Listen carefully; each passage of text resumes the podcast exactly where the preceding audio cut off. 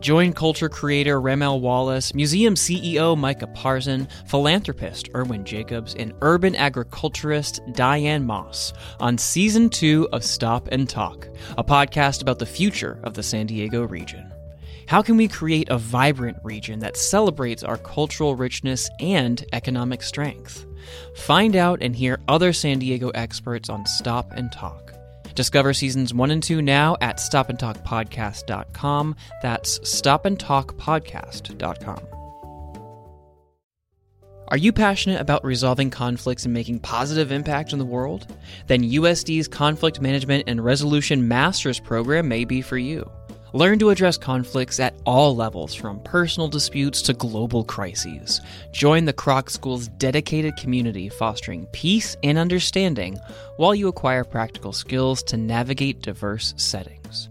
Apply now and be the change you want to see in the world. Visit san diego.edu slash peace slash VOSD. That's san diego.edu slash peace slash VOSD.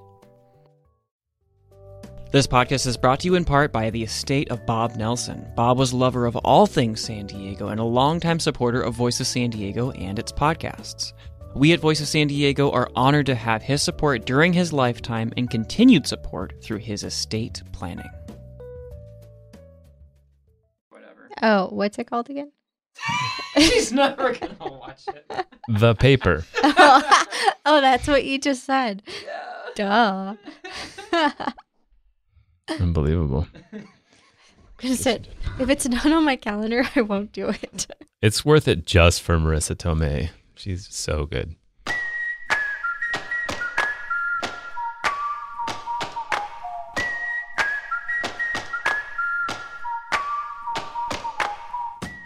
Welcome to the Voice of San Diego podcast in partnership with News Radio 600 Kogo. I am Scott Lewis, the CEO and editor in chief at Voice of San Diego, and I'm joined as always for this the final Voice of San Diego podcast of 2023 by the managing editor, the managing editor, Andrea Lopez Villafana. What's up, Lopez Villafana? Lewis, so happy to be here. I feel like people listening to the podcast, just the way you said that very slowly, like their hearts sank thinking this was like the final episode ever.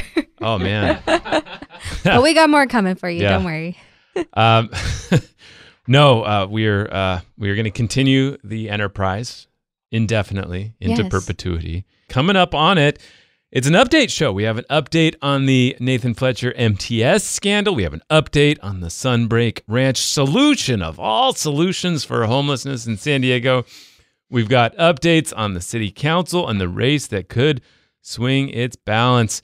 We'll talk about that and more, and we'll talk about the end of the year since it is approaching? It feels like we're already there. Like people are kind of just hanging these last couple of yeah. weeks. yeah. Stay with us.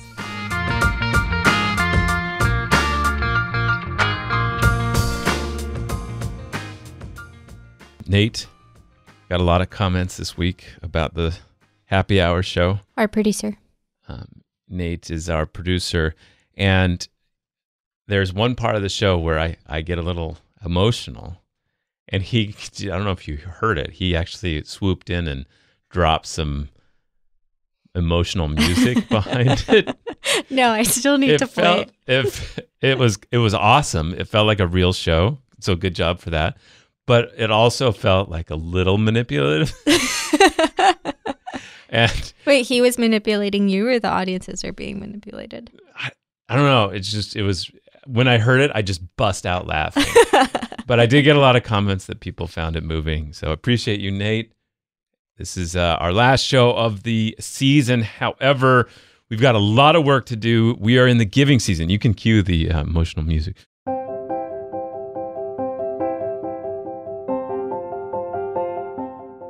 Voice of San Diego is a nonprofit news organization fueled by members and donors. And that means your cash keeps it going. That's the fuel. We're aiming to bring 100 new members. That's that's people who donate, who make it possible for us to do this work.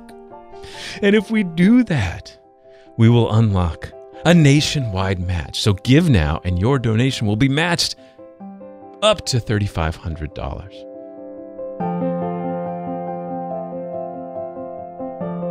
You can join the voice community, and that means giving cash at vosd.org slash community. Again, that's vosd.org slash community. All right, there were a few who did give this week. I'm gonna give them a shout out. So David H said, quote, local journalism matters, exclamation point. It does. It really does. Jennifer R said, without VOSD, who would step up to provide the local deets and to hold the movers and shakers of San Diego accountable? Great question. I'm not sure. Kim L says, quote, I'm a regular supporter, but I loved the happy hour pod episode. Hope you do more of those music to Nate's ear. People really like those happy hours. Like they just want us to get drunk. Yeah, maybe maybe, maybe we should have learned uh, that people like us just talking sometimes. Drew Garrison said, "Great local news coverage, educational and entertaining podcast makes me a more informed citizen." Perfect. And last but not least, Jay Cannon says, "I miss investigative journalism in the main media. It's still there. There's some. We're just doing a lot too." and uh, that I can be assured that VOSD is a sanctuary from celebrity nitwittery. Mm. I, I got to say, a little bit of celebrity nitwittery might help bring in some of the folks, some of the normals we talk about. But mm-hmm. I, I hear you, and I'm glad you get it. Thank you, Jay Cannon. Thank you to all, and you as well can give. Please, we've got a lot of work to do before the end of the season, and we need your support. Get your donation matched at vosd.org slash community.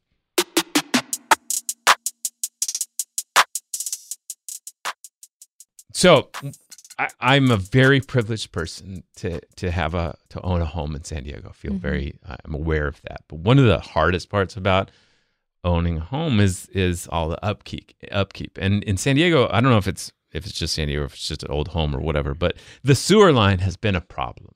Mm. You know, you that's one of the things that oh, needs. We're we're, we're starting we're starting dirty. okay. one, one of the most important functions of a house, probably top two yeah. is to is to get rid of that the stuff, right? Uh-huh. And uh, and it gets it gets backed up, and so we had uh, we've had a few problems, few problems. We've had some people come out and do little things, and they had to come out and do a what they call a, a jetting, right, where they just What's... they just spray water really hard into it and like and like cut out the roots that have grown into it because roots are incredible. Like they'll find a tiny tiny little hole in the sewer line and they'll get in there and they'll get some of the water and then they'll just keep adding cells to those roots and it keeps opening up the hole. Next thing you know, those roots are in there getting all the water they want, uh-huh. But uh, it starts to back up, right? So the, they, they jet that out of there. What happened is the guys showed me the, the video feed of the sewer line. Oh my God. And it was amazing. What? I enjoyed every moment. If they did a TikTok account that was just that, you should tell them. I would, I would, I would just, I would watch that. However, there was one moment where they got and they saw this bundle of roots that had clearly just penetrated this big part of the of the sewer line, uh-huh. and it was the main problem. And they showed me, and they showed it closing out, and and I was like, well, where is that? And they pointed, and you know what they pointed at? You do, don't you? Yeah, I do. The palm tree in the corner of our property. I was like, that's it. The it's slowly, nail. It's slowly seeking its revenge from like all the comments you've made about palm trees. It's I like was, slowly growing this seed. I was like, so you're saying I should take that out? And they're like, probably. I was like, oh, that's so good. Like you needed a reason. No, I did because it's like it's going to be hard yeah, and expensive, expensive. Yeah. and you know my son really likes it. Oh. I tried to tell him that they're horrific, flammable weeds that have no value, but now I can say it's causing poop to stay near our house when the poop should go away. Gross. So I uh, I have never been I don't know that there that I don't know that the palm trees could have done anything else to make me more anti palm tree, and there it was. Yeah. Wow. Nothing gives me more anxiety than like sewer toilet issues. You need it taken care of. They need to like you got it. It's one main function of but a house. But it's like the one main like anytime like if my toilet wasn't working and I like flushed and it wouldn't like flush. Yeah. I just like immediate anxiety calling my landlord like you need to get this fixed now. Like yeah. it's just so um it's, scary. Yeah. It's the worst. so anyway, that's my sewer line story. Wow. I like it. Okay, I have a request out there for you all. So I got a, um, I, as people of are aware out there, I'm a fan of mailers, of Yeah. campaign mailers. Collector. I, I yeah, I have, a, have a vast collection of campaign mailers, and I like what they say about campaigns, and we've talked about this a lot. Um, I got a submission yesterday that was really interesting. So one of you out there, uh, listeners, uh, sent me uh, Carcela. I love the show. This was a really interesting mailer I got. It was from Kevin Faulconer's uh, supervisorial campaign. He's running for county supervisor Mhm. and it was a it was a happy Hanukkah card. The interesting thing that the guy says is like I'm not a part of any uh, Jewish organization at all. I'm not involved with a temple. I happen to be Jewish, you know, by Mhm. heritage, but I just found it a little bit odd that there was that that the campaign would have collected a list of people that it presumed to be of Jewish faith and Mhm. send them that mailer. Mhm. And I, I thought like that was, I thought that's really interesting. What an interesting, what a like a little interesting risk to take, right? Yeah. As a campaign, but also might might verge on the creepy. Yeah. Where do you get this list? Where's the list of of yeah people who are Jewish? Wait, so did they send a Christmas tree one? I don't know. I don't. Or I don't- like one of all faiths? I don't know. Like that's a really We gotta get interesting. to the bottom of this. really interesting step to take right now and all that stuff. So I got to call out to you all if you're in the district that goes from Point Loma, Coronado up through the coast to uh, Encinitas. If you got one of these, I'd love to hear your own story. Send it to Scott at VOSD.org. Scott at VOSD.org. Or a different version. Yeah, I'd, if there's another um, call out to religion in the mailers, I, I'd love to see it as well.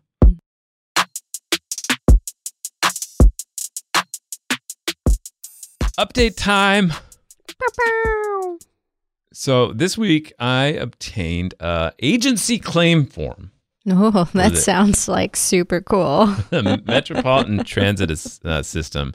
So the uh, this is you know when you sue a, a government, you have to first let them know that you have a claim so that they can try to deal with it before you take them to court. So it's it's an actual requirement. And sometimes I don't know exactly what the threshold is, but if you don't do that and you sue right away, it can hurt your lawsuit, right? Oh, why is that there though? Just to give them a chance? Yeah, it gives them a chance to maybe clear it up or settle without going to court and costing a lot of money. Other things, Public money. Right. Mhm. So this is for the Metropolitan Transit System.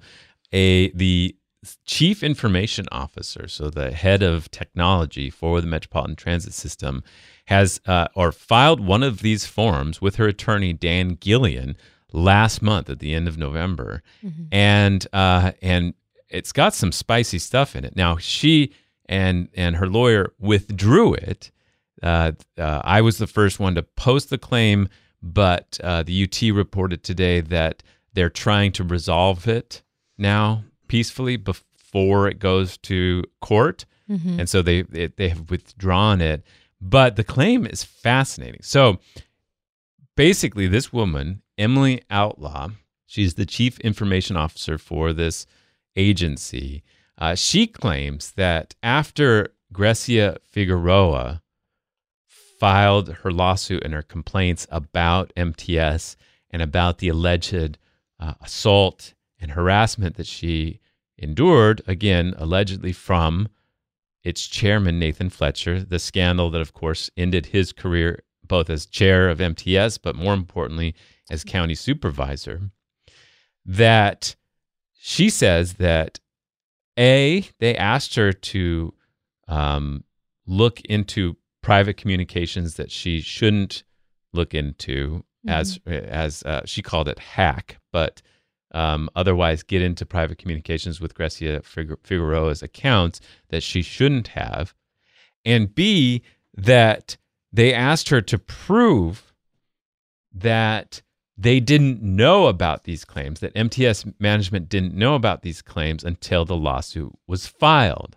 mm-hmm. and that she was supposed to go look and and prove that the that the mail that the email that had been sent uh, a claim saying that they were going to you know uh, sue for all these things that Grecia Figueroa alleged that that had gone to a junk mail mm-hmm. and that hadn't been opened when in fact she says she she found that the guy who received that email not only saw it but opened it and forwarded it to their outside counsel mm-hmm. a couple weeks before they said they had all this detail. Now it's it's interesting because remember there's sort of two main questions with this scandal. One, what happened to to Grecia Figueroa? Did was it some sort of consensual interactions as the uh, former supervisor Nathan Fletcher claims, or was it uh, a violent and bullying, mm-hmm. sexual bullying situation? Right. Yeah.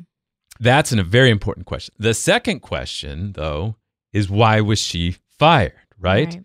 And MTS sort of initially claimed that she was fired for performance reasons, mm-hmm. but the investigation into what happened has not been made public. Mm-hmm. I'm sure they've made some progress since they did this. What six months ago? No, yeah. nine months ago. One would hope. There we'll would see. there would hope there would be some information, but we have not received it yet no. about what happened. And so within that question is what did MTS know about what was happening between Nathan Fletcher and Grecia Figueroa? And when did they know it? And what did they know about her allegations? You know, did they know about the thing when they fired her? Because that would make things a lot different. Mm-hmm. Did they only know about it after they fired her, which would make things even differenter. Yeah. and there would be a lot of questions about, you know, what the, what kind of decisions they made to handle these allegations yeah. after they came up. Because there seems to be an indication that they let Nathan Fletcher try to handle it himself after it became an issue at MTS, mm-hmm. as opposed to like really running it up the flagpole and saying like, "Red alert! Something big has been alleged. We need to, you know, lock down and figure out what we're going to do to either investigate or otherwise resolve these claims, right? It's sort of the way you would assume a government agency would work. Or any agency. any if, organization. Like if, if something happened here, we wouldn't just say like, hey, go take care of that yeah. so we don't have to worry about that. No, it goes all mess. the way. Yeah, yeah, it goes all the way. So that was the key question. And that's why this is so interesting because it does say like there was this effort mm-hmm. to get the chief information officer to um, to uh, either manipulate or otherwise cooperate with their efforts to to prove something in the public, and that she refused to. And she says she's been retaliated against. And so now again, this was withdrawn, and the uh, the attorney is, says that he's going to uh, either refile it or pursue something or directly with MTS. So, uh, mm-hmm. fascinating development in that case. Again, part of my initial concern was like, why? We need to figure out why she was fired. Yes. And make sure that nothing uh, untoward was behind that because that would indict the entire management of MTS. And so, so far, we've let them be in charge now mm-hmm. for the last several months since this erupted. And this is the kind of stuff you don't want to happen in the meantime. Whether this is true or not, that's the stuff you don't want to happen. And so that's the reason why I think we need to get some clarity now about why Grecia Figueroa was fired. Yeah. One thing I find interesting in this element where they are asking her department to prove that the email might have gone to some sort of spam folder. Like, who who is sort of lying here that I never received that email and never saw it? Like why if if you know for a fact that someone did receive that email, open that email and forwarded that email, why go out of your way to say, "Hey, check like prove that it went to a spam folder. Well, unless they've been misled, right? Yeah. Maybe somebody said like, "No, I didn't see it," and Never they had saw it, yeah. and it's a it's an actual like investigation. Yes. Um, you know that's i don't know it's it's, it's confusing it's like very, if you know you already know then why would you have someone look into the thing you already know yeah is not true well it's weird we do know that the investigators that they hired to be independent and produce you know an investigation about what yes. happened that they've probably done a lot of work or hopefully have over the Mm-hmm. last several months. And it would be really nice to see what they have done because we have an agency operating with hundreds of millions of dollars, of public dollars in the public interest right now that has a lot of concerns about its performance, by the Mhm. way. And it needs to, I think, be clear and transparent about what it's dealing with. Now, again, obviously, they are trying to resolve this claim that could be pretty substantial or otherwise dismiss it or challenge it. Mhm. And so they don't want to be admitting anything in that process. Totally understand that. But you have an ongoing public service right now and a public responsibility, a fiduciary responsibility to the public. And every month that goes by that you don't resolve this transparently is another month where like stuff can go wrong. And if you Mhm. have a management that isn't being held accountable correctly for what might have happened, it gets worse. So, gonna have to balance that at some point. Yeah. So, it, as we head toward the end of the year, one of the things we're going to do is Mhm. two sort of special segments for the uh, website, right? So, the, Special weeks. so we've done this in the past. What we've learned this year, just kind of uh every reporter will take something that they learned and, and expand on it so that you can follow and catch up if you need. Uh, but then we've twisted the what to look for for the next year too. It's gonna blow. So we'll see a, a series of stories about it's gonna blow. And I would like to submit that this MTS thing's gonna blow. Yes. We'll see. Yeah. So uh, you're gonna be getting those ready, right? I'll be getting those ready. They'll be in your morning reports. Um, yeah, the, I think I love special weeks. I think we saw great success with Beef Week, and special weeks provide this opportunity for readers to catch up on things they've missed. All right. One thing that's gonna blow this year, and I mean blow up. I know it's such a weird Yeah, framing with certain uh, things. Like you got to be a little another- cautious. we understand there's a slang usage of blow, uh huh. but it, that's not what we're No, no, referring no, to. no. No, blow. Uh, well, there's a bunch of them actually. yes. There's like three different blows. yes. We're talking about like big deal Yeah. coming, Yes. gonna blow, uh, and the city council race for District Four is gonna blow. I think this year, and uh, let's let me uh, let me ask you. So you did uh, a Mhm. one-on-one interview for the end of the season here with Monica Montgomery Steppe, Yes. and uh, how'd that go? supervisor now. Um, we reflected on her time at the city council. Uh, of course, we talked about her last day, which um, you know was pretty spicy, and then you know talked about her what she's looking forward to, what she wants to work on. Uh, but one of the things she brought up towards the end of the interview, uh, she mentioned she's going to support her, her chief of staff Henry Foster The third. The is how third. it goes by. Yeah. um, to replace her on the city council district four seat. so that is going to be interesting. He did announce we we had suspected that he would run for that seat, and it's it's not atypical for the chief of staff of a city council member to elevate or try to elevate into that role. It's happened especially in that district. Uh, Tony Young used to be the chief of staff of um, Charles Lewis way back when when I first started reporting on this. There's a lot of um, continuity sometimes there, but also Henry Foster now will be running against um, two, as we've so far seen, uh, major candidates. One is Chida Rebecca Warren Darby. So she's been in charge of boards and commissions for the mayor of San Diego, Mayor Todd Gloria. Mm-hmm. And then uh, Reverend Shane Harris, a civil rights activist, will be running as well.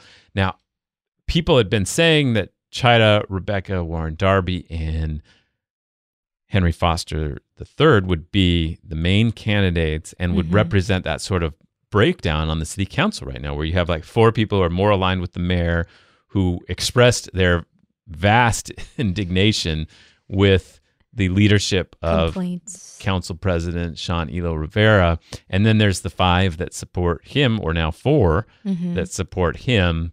And so, whichever one of these wins, or or Shane, could make a big difference on on the the sort of future sort of framing of the city Mhm. council. I had asked her um, if this was a sort of race because one of the comments she made on her last day in city council really stood out to me and to us, our newsroom, um, when she said that there's some of us on this city council who are ready to take the authority as the legislative body and legislate. Um, and there are others who are not ready to take that authority and at times take direction from others not on the council. And so I asked her if this was a race of those who take authority and those who don't. Um, so no, listen to that episode. It'll be good. well, I think I think that's exactly it. Like you know, we all kind of knew what she was talking about, like the the mayor being yeah. the other the person, this or but other interests outside of the city mm-hmm. hall. Um, so we'll see what what happens here. I do think Henry Foster's come out of the gate pretty strong, mm-hmm. and he's uh, racking up some endorsements. So that'll be the sort of initial run is who gets all the endorsements. People say like, does it really matter if Bill Smith endorses this person? No, it's not going to like win over a bunch of votes that they see that person endorsing. Yeah. But it carries with it impacts that compound, right? If you get a key endorsement, that often gets leads to other endorsements, which might lead to a party fully endorsing or a yeah. union fully endorsing or uh, another institution fully endorsing and that might lead to money that's invested and that leads to persuasive mailers and other things that actually win these races so yeah one endorsement not necessarily a big deal but it leads to like a you know a union like the the one to watch might be the municipal employees association that supported monica montgomery steppe um, mm-hmm. and the largest union of city employees in the city of san diego. Uh, be be really interesting to see where they go over the next couple weeks. And i think her her endorsement yeah of course. carries a lot of weight yeah. with the community. Exactly. So we'll see uh, yeah again how that plays out. I think it's going to be uh, maybe the second maybe the big, biggest race of the year. Now the March will be the primary. Yes. They could you can win outright in this race since it's a special election in March if you get more than 50% of the vote. If not, they'll have to do a runoff in June. They won't wait till November. And my conversation with County Supervisor Monica Montgomery Steppe will drop in your feed next Friday. Stay tuned for that. We're going to take a quick break. Stay with us.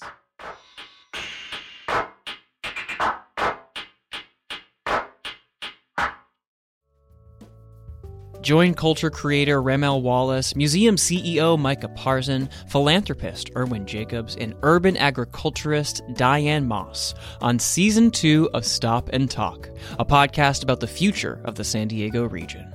How can we create a vibrant region that celebrates our cultural richness and economic strength? Find out and hear other San Diego experts on Stop and Talk. Discover seasons one and two now at stopandtalkpodcast.com. That's stopandtalkpodcast.com. Are you passionate about resolving conflicts and making positive impact in the world?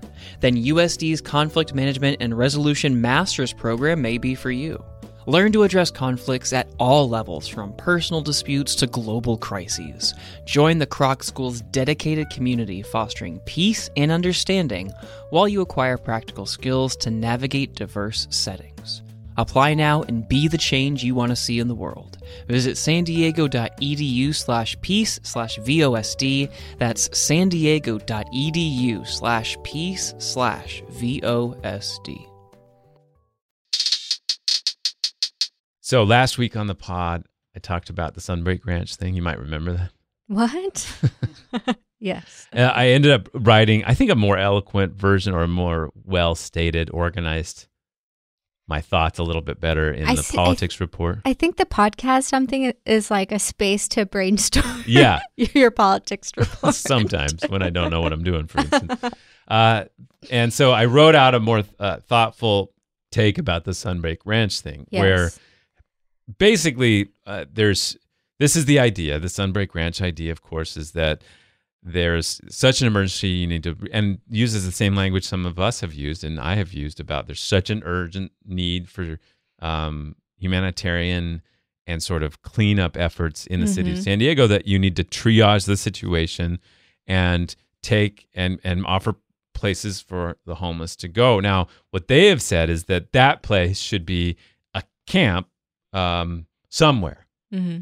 And it should be a $275 million, 200 or 500 to 2,000 acres of land set aside for this just massive camp where they could get a bunch of services and, and campus uh, like services for, for all kinds of their needs, but also just so they can clean up and get back on their feet, right? Mm-hmm. the part that bothers me is that I don't think anyone would want to go there. Mm-hmm. And thus, what it would take to get them to go there feels uh, scary and authoritarian. Mm-hmm. And if not, just actually inhumane. And I don't know what kind of pain or other persuasive tactics they could take on the street that they could meet out on the street to make people go there I, because I don't think they would want to go there. Yeah. And I don't think that's really that radical of a suggestion. They it's far out. The reason they're in city centers is the reason we're all in city centers is because that's where community is. That's where services are. That's where jobs are. Mm-hmm. So uh, that's the one issue. But the other issue that bothers me is that it's like this. It's like this make believe, like mirage, literally mirage in the desert. And because it exists as an alternative, it actually becomes a foil for every other idea out there to to help them now. That's realistic, but you might not like because of where it is or Right. what it's proposing. So, So- you can always you'll, there'll always be a Sunbreak Ranch. Right. So uh, whether it's H barracks uh, near the airport or some other shelter somewhere else, you could always say like, "No, don't do that. That's awful. Yeah. That'll bring homeless individuals to our area as Mhm. though they're not already everywhere." Lols. But put them out in this ranch. Mm-hmm. Okay, update. Remember, one of the ideas, the place that they had settled on was for Miramar, the Marine Corps Air Station in Miramar. They they said it. They they identified hundreds of acres there where they could have this. Wonderful place with unexploded ordinances and bunnies and possibility for plane crashes. and live fire. Light fire. But uh, aside from all that, it's Mhm. also still kind of far. Like Mhm. you you could walk to the freeway, but that's it. And uh, they they kind of dismissed this story we got that the Marine Corps Air Station, the commander there, said no, you can't do that because of all these reasons, and we're not going to allow it. You know, Mhm. the Marine Corps gets its way on those sorts of things. They shot down an entire airport proposal for the area after millions of dollars were spent on it. They had no trouble shooting that down. Mhm. Um, I have an update. So the other area that they've talked about has been Brown Field, the airport in Otay area, south, in South County. Oh gosh, that feels even more far away. It is farther away, it, but uh, it's still arguably close to the city. Is I think what they say. Like they they got really mad at me for calling it remote, and I'm like, you can't get mad at me for talking about the location of it because you have no location yes. of it. It has to be remote to be viable. It's Mhm. that's I don't know what you're talking about. Well, they've they've brought up that now I I got a hold of a letter that the FAA has sent the city saying you will not do that. It's against the agreement we made about what that land would be used by. It's it's FAA land. It can't be done, and you will you will put in jeopardy federal funding for all kinds of things that you have. So it's a really it's a pretty damning letter for that as well. Now I'm sure they'll hand wave that away Mm-hmm. and say that's not a problem. Because it's not site dependent. It's not site dependent, which again makes it more of a mirage. The more you debunk Sunbreak Ranch, the more it lives. It's Mhm. like the more you go after it, the more it's like, yes, I get more Yeah, fire. It's like yeah. the it's like this monster that just gets stronger every time you talk about it and debunk it. So I got a I got a lot of really positive feedback. I really appreciate everybody who reached out and said like nice things, but I got a lot of angry responses. I just want to address a couple of them. Do you mind? Yeah. Did you appreciate that too, or no? Yes, I did. now, Just did it fuel your fire? There was one moment in my piece where I said, like, if you're concerned about the homeless uh, situation and you're concerned that, like, H Barracks, this place next to the airport that they want to set aside for up to 700 individuals, that they would spill into Point Loma and Ocean Beach and and and make things bad. I said, like, I don't know why that's a concern. And I said, I see a lot of people who are unsheltered every day Mm-hmm. and I live in Ocean Beach. Now they they they took that to say like I I don't know why that's a concern. I was saying like it's already happening. Right. It's already there. And if you want and support laws to push them out of their encampments in those areas, then they need a place to go. And this mirage in the desert is not a place to go. And even if it, it is more realistic than I'm giving it credit for, that's still years and years away. Mm-hmm. So, what are we talking about in the meantime? Mm-hmm. So, those are the things I want to do. And then there's a bunch of people just saying, like, I have literally enabled this homeless crisis, that I'm the problem. So, like, am I the drama? yeah. I am the drama. you know, I did mention Sunbreak Ranch to her, Monica Montgomery Steppe. Oh, what'd she say? Um, I talked about so it was a discuss. We were having a discussion about SB forty three, and um, that was the first vote she took part of as a county supervisor. And she she was okay delaying the okay implementation uh-huh. of the thing that would sort of allow authorities to detain people with behavioral health issues. Yes. She felt like, and I asked her, I was like, well, you know, there's people who say, like, you guys need to do this now. You need to act with urgency. Like, maybe you just need to start doing and figure out later. One of those people being uh, Mayor Todd Gloria. And, you know, I asked her how she felt about that. And she said, like, her kind of philosophy or thinking is that they need to have a plan, but they need to act with urgency. And um, she said that because you can't say that this is going to solve something or this is going to be an element um, you know, of how we're addressing a crisis and then it be it like be unsuccessful and then you're losing trust um, from the public. And so i said yeah you know i often go to community meetings and i talk to people um, you know, about the homeless crisis. A lot of the meetings I go to are related to homelessness issues. And people just bring these things up like they're the solution. Like when they're going around the table, they're like, well, you know, care court's coming up and that's really going to help. And SB 43. And, you know, they're just like throwing these things and they're really thinking like this is going to solve homelessness. And I was like, and if these programs are launched and they're not successful and they keep seeing like the horrors that we see on the street, then you end up pushing people to these like sunbreak ranch ideas. And she was like, Yeah, I totally agree with you.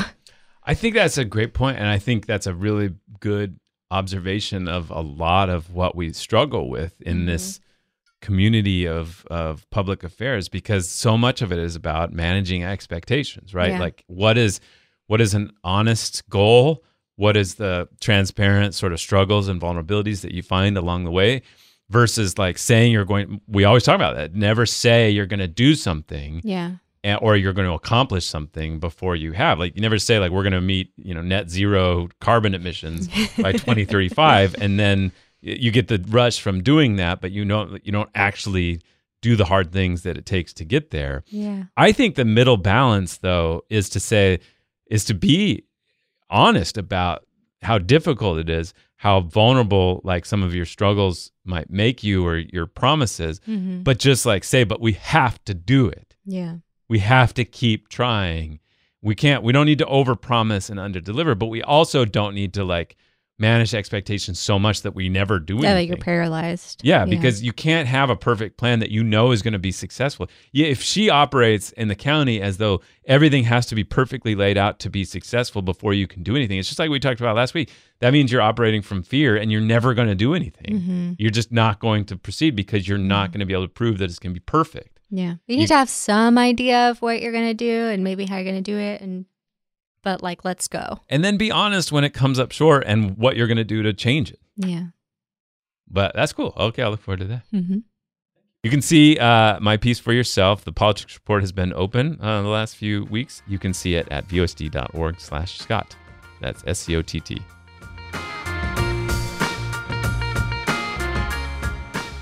Thanks for listening to the Voice of San Diego podcast, the most popular public affairs podcast in San Diego that features great ideas for TikTok channels like the one that would show ongoing footage of clearing out of sewer lines. I would watch that. It's the greatest podcast on public affairs in San Diego that features such great ideas like that. If you're a plumber and you want some insight on how to pull that together, send me a note at scott at vosd.org. Join the Voice of San Diego community today at vosd.org slash community. That means donating money, but also I'd love to hear your thoughts. Uh, any gift you make has a big impact on our organization, helps us continue to make this podcast, our newsletters, our investigations, our events, and all the local coverage you value possible from Voice of San Diego. And that's vosd.org slash community. You can donate at vosd.org slash community. Please, by the end of the year, we need to get 100 new members. I'm Scott Lewis, CEO and editor in chief at Voice San Diego. Andrea Lopez Villafana is our managing editor. Nate John's our producer. Thanks for listening. We'll talk to you next week.